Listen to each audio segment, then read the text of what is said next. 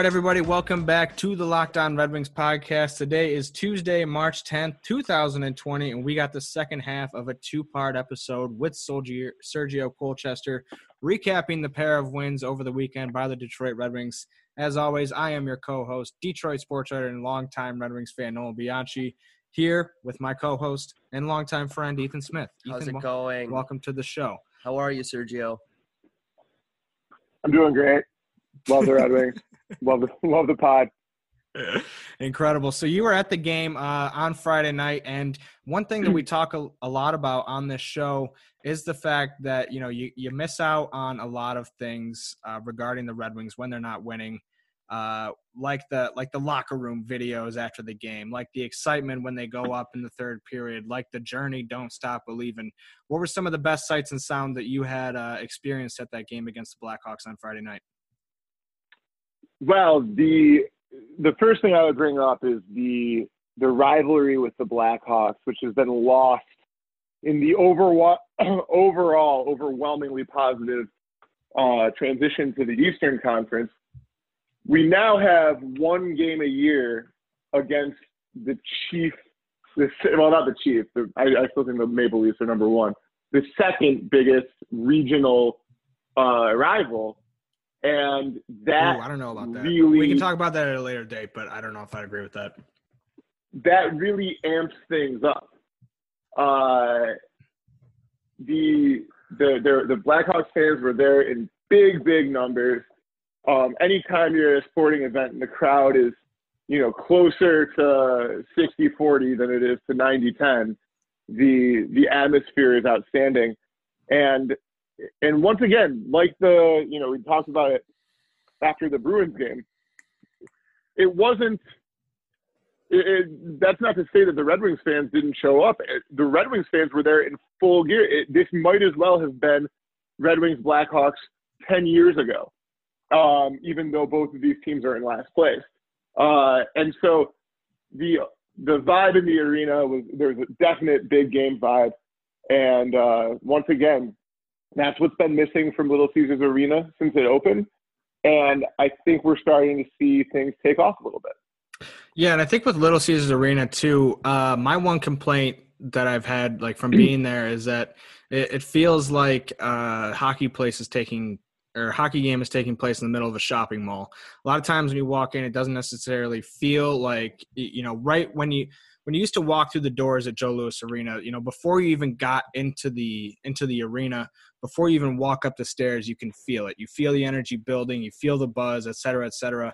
And, you know, a lot of that probably had to do with the fact that uh, the Red Wings were a good team most of the time when they were playing there, and I was growing up and seeing them.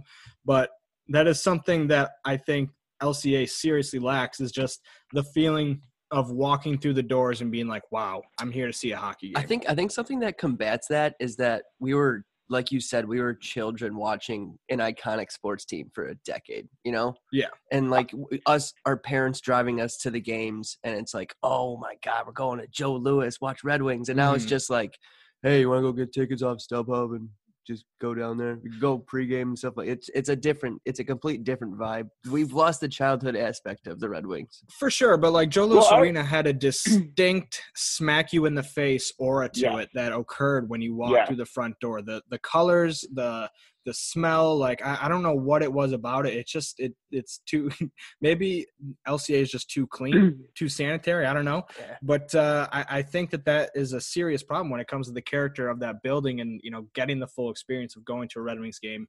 Now, granted, like we've mentioned over and over again, the Red Wings are not very good, but uh, I still think that there's a, a point to be made about that. I think. When we're when we're discussing L C A versus the Joe, it, it needs to be pointed out we didn't go from, you know, just in any average marginal whatever hockey arena to L C A. We actually went from what will be looked on as, you know, one of the one of the most unique uh, sporting venues in the country. Uh, in the in, in Joe Louis Arena, not just in terms of the amount of history that was made there, but in terms of its location being right on the Detroit River, mm-hmm. the abs the the absolute just ridiculous, you know, uniqueness of the building itself, the concrete, the uh, the concourses, the lack of bathrooms, the, the distinct smell. The tiny, yeah, anybody, shoulder to shoulder. Anytime, anytime anybody talks about a beloved arena or or a stadium or a ballpark, you know, the smell comes in. We're talking about a place that is, you know, on a very short list of iconic hockey venues, and we were just very uh, we were we were spoiled to be able to experience that for for you know our, most of our lives up until now. So what it's going to take for Little Caesars to uh, Little Caesars is never going to have that type of uniqueness. That was that second point that I was that I was getting at. Mm-hmm. But certainly, if the Red Wings can uh, create some moments in Little Caesars that give it the, uh, you know, the hallowed history that the Joe had, there's no reason why traditions and rituals and memories won't be present with Little Caesars, because Little Caesars Arena might feel like a shopping mall, but every, every modern arena feels like a, a shopping mall. Yep. It's the Red Wings' job mm. to turn it into a hockey arena. No, and you're not wrong. And then I guess to go further to your point, which I agreed with uh, about, you know, the fact that it was on the Detroit River and stuff like that. I mean, right now where it's located on Woodward, I think it, it kind of – I think there's a sour taste in a lot of people's mouths just because of, you know, maybe oh, yeah. District Detroit, oh, yeah.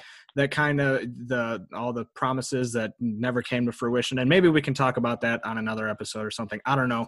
But, uh, I, I mean, speaking strictly in terms of, like, it being a center for like a place that people gravitate to.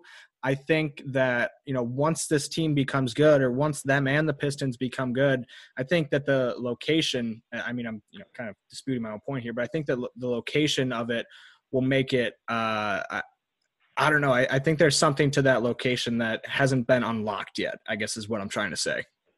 Exactly. 'Cause think about the location in terms of this. When we were, when you guys were talking about, you know, the the feel of L C A as, as compared to Joe Louis, and the way that Joe Louis just felt so distinctly like a like a like a hockey venue.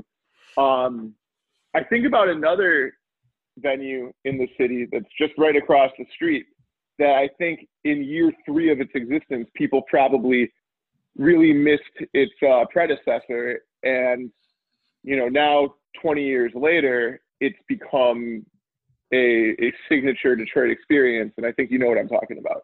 Yeah, Comerica Park, and that's that's a great point as well. The Red Wing or the Tigers went through some horrible times when they first moved in. It probably had that same, you know, it, when it's empty, when a new building is empty a lot, that's definitely going to take away some of the shine.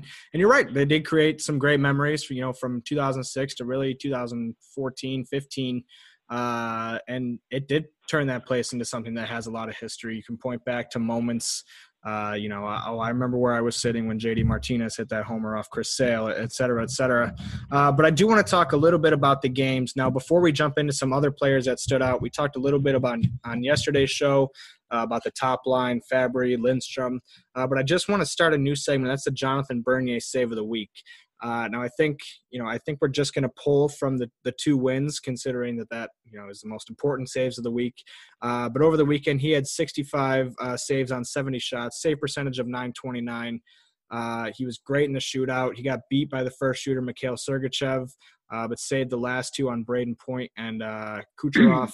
um, But for me, it really comes down to two saves, one against Chicago to start the game. He's uh, the Blackhawks come down on a two-on-one. DeBrinkett gets a, a crossing pass, and Jonathan Bernier makes a sprawling save to get a toe on it.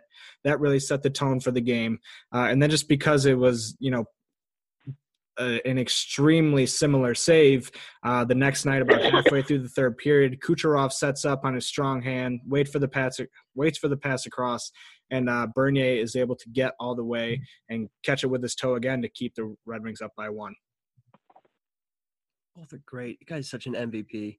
I even thought that goal, the save against Kucherov in the shootout, how just obviously just being a goalie, mm-hmm. I, I noticed these little things, but just the ability to wait out a guy like Kucherov that scored that goalie just skated in on Holpe and just put it between his legs and yeah. pretend like he was going to do something. He's done it like three times. Mm-hmm. To have the, the you know, for lack, you know, the cojones, had to come up with that one, to just stay calm and let him make the first move, and then just a beautiful glove save. Thank you very much. Then Fabry goes down and wins it.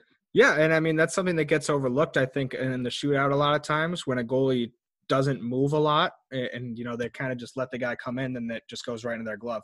It looks like it just goes right into their glove, but, I, you know, one thing that people might not realize is how badly they want to get moving and bite on a, a bite on a fake or do whatever. So to stay, you know, to not move at all on a, on a shooter like Kucherov, I think that really speaks volumes to the kind of save. Yes. It's really hard to stop an N H L player on, in a, on a breakaway, mm-hmm. let alone one that you have to be patient with. Right. Like Kucherov or Kane or something right. like that. Jonathan Bernier's the M V P. Uh, what did you think about how Jonathan about- Bernier? This is, Sorry, I mean, what what more can we say about Bernier at this point? I, I, I he's he's playing exceptional hockey. I, I think, you know, at the level that he's playing, that you can win a Stanley Cup with a goalie like this. And I, I think about, you know, we went through a trade deadline, and I think if he was playing at this level, there would have been a real good opportunity to move him for some pieces. And I'm almost at a point where I'm happy that he wasn't, and I'm happy that he wasn't moved, because, you know, the guy goes post to post so well. And in the modern N H L, I think that that's, that's a real, that's really critical. Um, I just, I, I, man, I just think he's a real good goalie. I don't know what more to say. Yeah, Ethan's uh, wrapped on that at constantly, his ability to get side to side, and against a team like the, or playing on a team like the Red Wings where they leave so many back doors open. Yeah, I mean, that's really yeah, kind of the best yeah. skill that a goaltender can have playing in Detroit right now. So he's been an absolute rock. He elevated his save percentage to nine oh eight on the season, uh, which is not that impressive. But given the way he started and the team he's been playing on, it is uh, it is a sight to behold. Incredibly impressive playing behind the defense on, on this team. On this team that's won seven, sixteen, seventeen games? No, I mean, like, the number itself I don't think really jumps out at you. But, like, he's he did not start the season very well at all. He's had to raise that that – uh save percentage throughout the course of the year, and he has ever since, you know, December. uh I mean, it, there's not much that can be said about it. It's like a broken record at this point, but he obviously was somebody who uh really really I mean, he was the key to the Red Wings win winning both these games over the weekend. Yep. And the majority, no doubt, all, all no doubt two. About it. Every every single one but two this year, right? Yeah, pretty much. Pretty much. At, uh, at we, this stage, go ahead. No, I was just going to say, I mean, who else stuck out to you guys uh, over the weekend? Were there any forwards or defensemen outside of that top line and, and Fabry, Bernier, and maybe Lindstrom? You know, I, the story of the weekend for me is Fabry in the top line. And it's got to right. be. I mean, they scored pretty, they pretty much scored all of the goals. Uh, it's not, I, I don't think the defense necessarily played too well. They gave up four goals against the Lightning. Um, Gave up two against the Blackhawks, right? Yeah. Yep. Yeah. You know, the the the, the team is right now as it stands. There's there's four forwards, a couple intriguing future defensemen. I'm not well, ready. Zadina, to, I think you know, I think you call it five of, with Zadina. Uh, I'd like to see a little. I'd like to see a little bit more Zadina, um, but. There's certainly four forwards, one very pro- promising forward prospect in the way that the, those two defensemen that I'm talking about are pro- promising prospects. But it's, it's it's four four forwards, a couple of interesting defensemen, and a goalie. And and you know the the talent on the rest of the roster is, yeah, it's it's tough. Yeah, and uh, I mean, if we want to switch it back to that decor a little bit, like you just mentioned about, we should probably mention uh, Alex Biega got an extension. Uh, Cap Friendly reported it on Sunday, but the Red Wings officially announcing that on Monday. Uh, one-year deal, eight hundred seventy-five thousand dollars to play in Detroit next season. Uh, he was acquired in October from the Canucks in a trade for forward David Pope.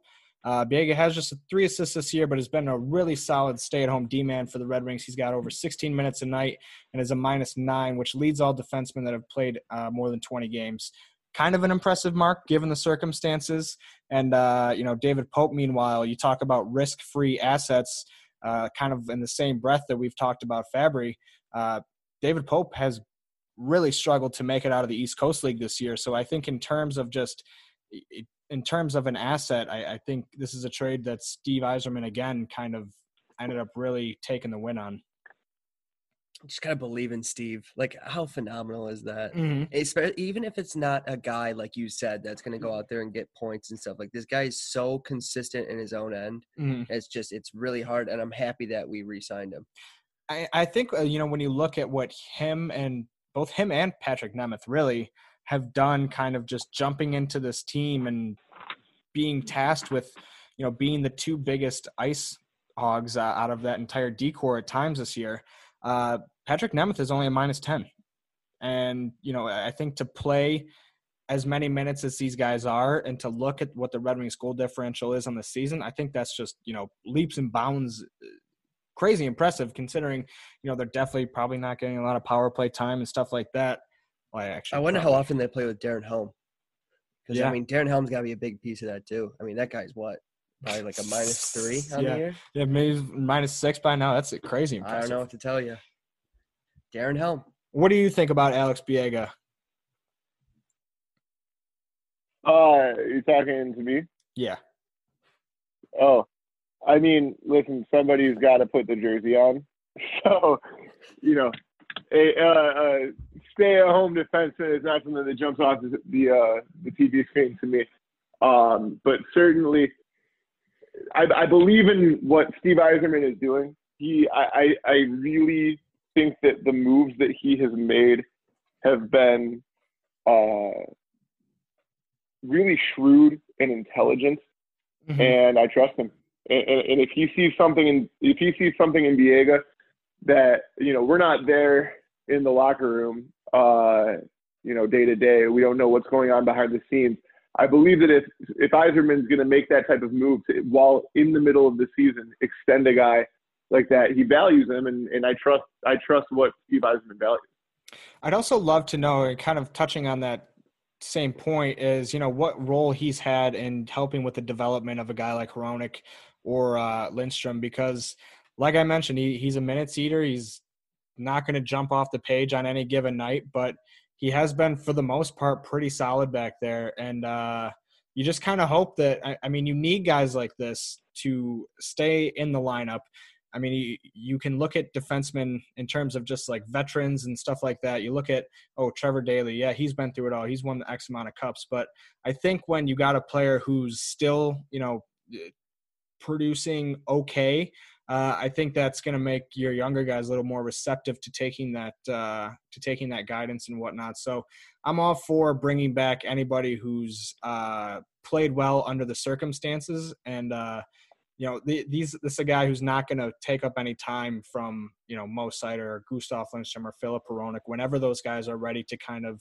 I mean, Hronek is the top minutes eater on that entire decor, but when those guys are ready to kind of move into playing more than twenty minutes, twenty-five minutes a game. Uh, Lindstrom was a very recent draft pick, wasn't he? Yeah, two thousand seventeen second round. Getting him up here this quickly is pretty cool. No, I agree. I agree. And, like, the fact that he just – I mean, this was – I think it was – I might be misremembering this. I think this is his first season in pro hockey. It was either this year or last year. But, I mean, coming over from the, the Swedish league like he did and adjusting to the North American style of play as quickly as he did, really at every level, I think has been the most impressive thing that he's he's done so far. The fact that he does look so poised uh, – and under these circumstances where he keeps moving leagues, keeps moving up, and he just is tackling every task that gets thrown in front of him. I know. It really is just shocking how calm he is out there. That's just what what uh, the takeaways I had from those two yeah. games over the weekend is just how great he looks. Right. And, I mean, you can't, he hate to keep harping on it, but that's the only thing that stands out. He's not putting up points. He's not – Uh, he's not, you know, creating too much offensively in the neutral zone or whatever.